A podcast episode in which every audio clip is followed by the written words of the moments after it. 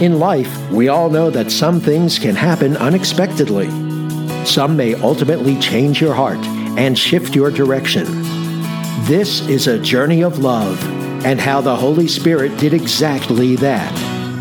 This story will walk through the 24 months of an incredible soul felt journey with God, Jesus, and the Holy Spirit.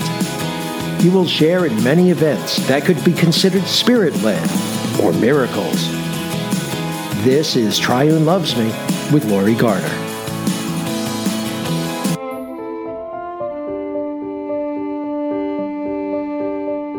Hi, and welcome back. This is Lori, and I am so happy you decided to join me again today. It really does mean the world to me that you keep coming back and listening to my stories. This has been the most amazing journey of my life. It's been over the course of three years, and God, Jesus, and the Holy Spirit has taken me on the most amazing adventure. And for you, my loyal listeners, I'm sure you've become accustomed to hearing my voice and you notice something is wrong. I am a little bit under the weather and my voice is not holding up as good as it should. But I did not want to go another week without sharing a word with you. For those of you who have joined us for the first time today and want to know a little bit about my story, please go back and listen to episode 1 through 15. That's my testimony. And for those of you who are interested in taking that little peek into my heart, go listen to season 2. There I share some of my meditation stories with you that created great lessons for me, and I hope they touch your soul. And now we find ourselves on season three. And here is where we've opened my Bible word study. I do have a blog where I share them openly on my blog. You can find that also at triunelovesme.com.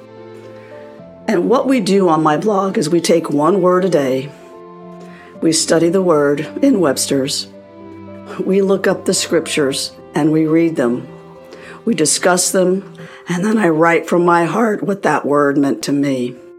And we always do it to music. Music plays such an amazing part in my journey that I can't even begin to describe it. So, without further ado, I'm going to tell you, like I always do grab your favorite cup of coffee, your favorite chair, and let's share this time. Today's word is personal and I'd like to start with a scripture. You can find it in 1 John chapter 4 verse 10. In this love, not that we love God, but that he loved us. The meaning of personal of concerning one's private life, relationships, and emotions rather than matters connected with one's public or professional career. The word personal is referred to 121 times in the Bible. But what does it mean? Many of us have been taught that each man, woman, and child has their own personal space. And unless you are invited in, it's best you stay out. Or be ready to defend your position. It could prove to be a very painful experience.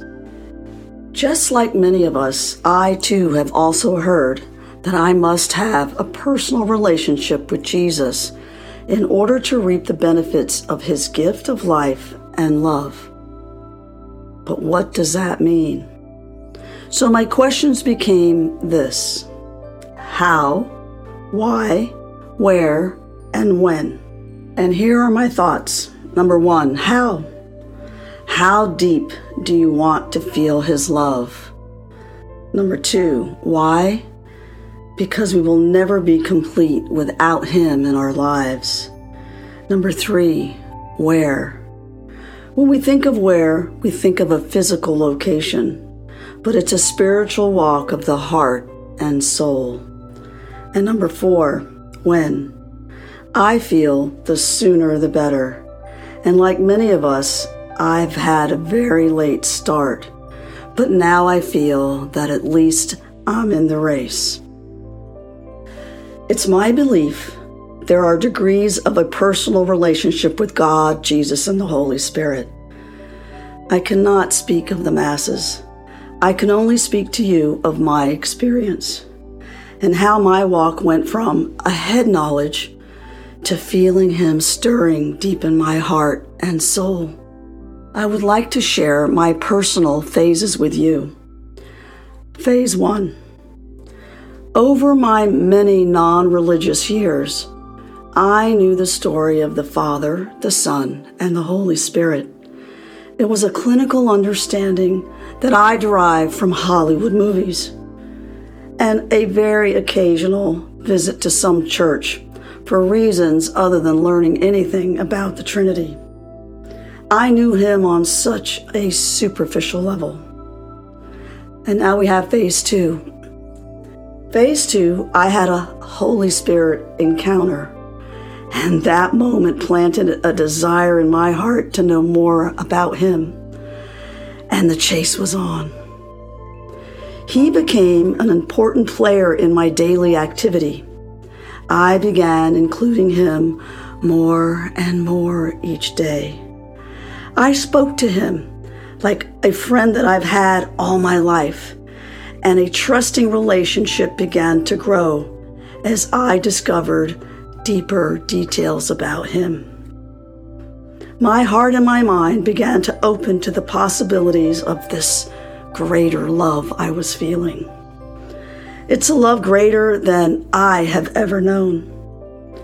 I began to appreciate his beauty, his grace, and His most amazing unconditional love. And as I study Him each day, I am finding that He is teaching me more about who I really am. He has freed my bound heart and He gave me wings to fly. I say all the time, I'm a work in progress. And I know that he is not finished with me yet. And isn't that such a beautiful thought? That our growing, our knowledge of Him will never end. And now I'm on phase three. Like any relationship, the more you invest of yourself, the more vulnerable you become, and the deeper you let them penetrate your heart.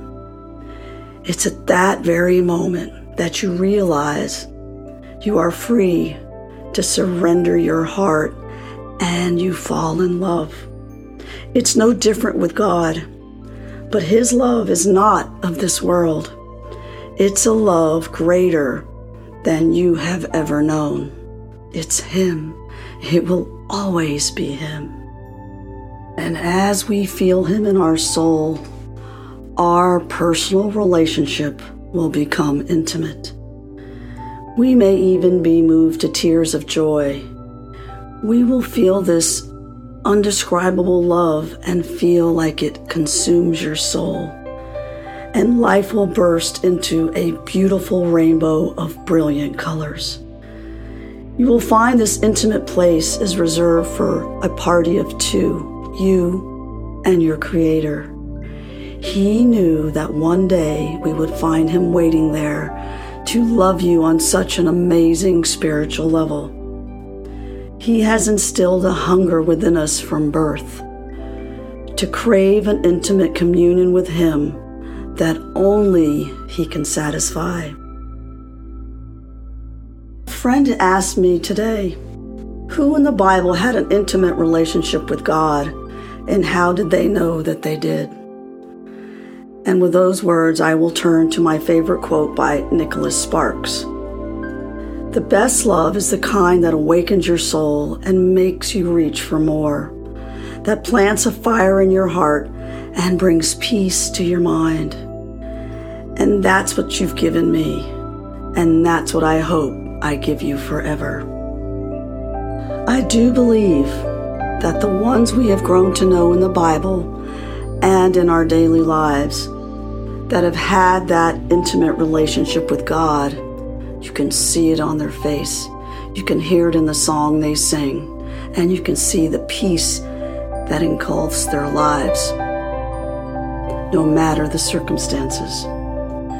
They are a witness for Him with their actions, and above all, they share His amazing love with anyone who stands close by. I found this quote touched my soul many months ago, and it goes like this To fall in love with God is the greatest romance. To seek Him is the greatest adventure. To find Him is the greatest human achievement. That quote is by St. Augustine of Hippo, and it was written so long ago, and I really do feel he was intimate with God.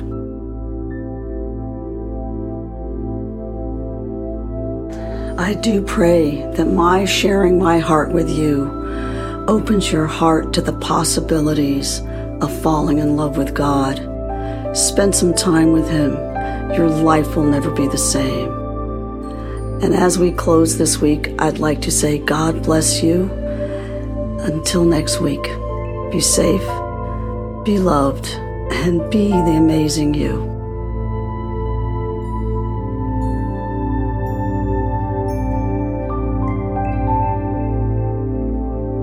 Thank you for listening. I hope you enjoyed our time together as much as I have. Wishing you an amazing week this week filled with abundant love. This is Laurie signing off. This has been Triune Loves Me with Laurie Garner. To learn more about Laurie's unique journey, visit her blog, Triune Loves Me, at blogspot.com. And be sure to join Laurie next time for another episode of Triune Loves Me.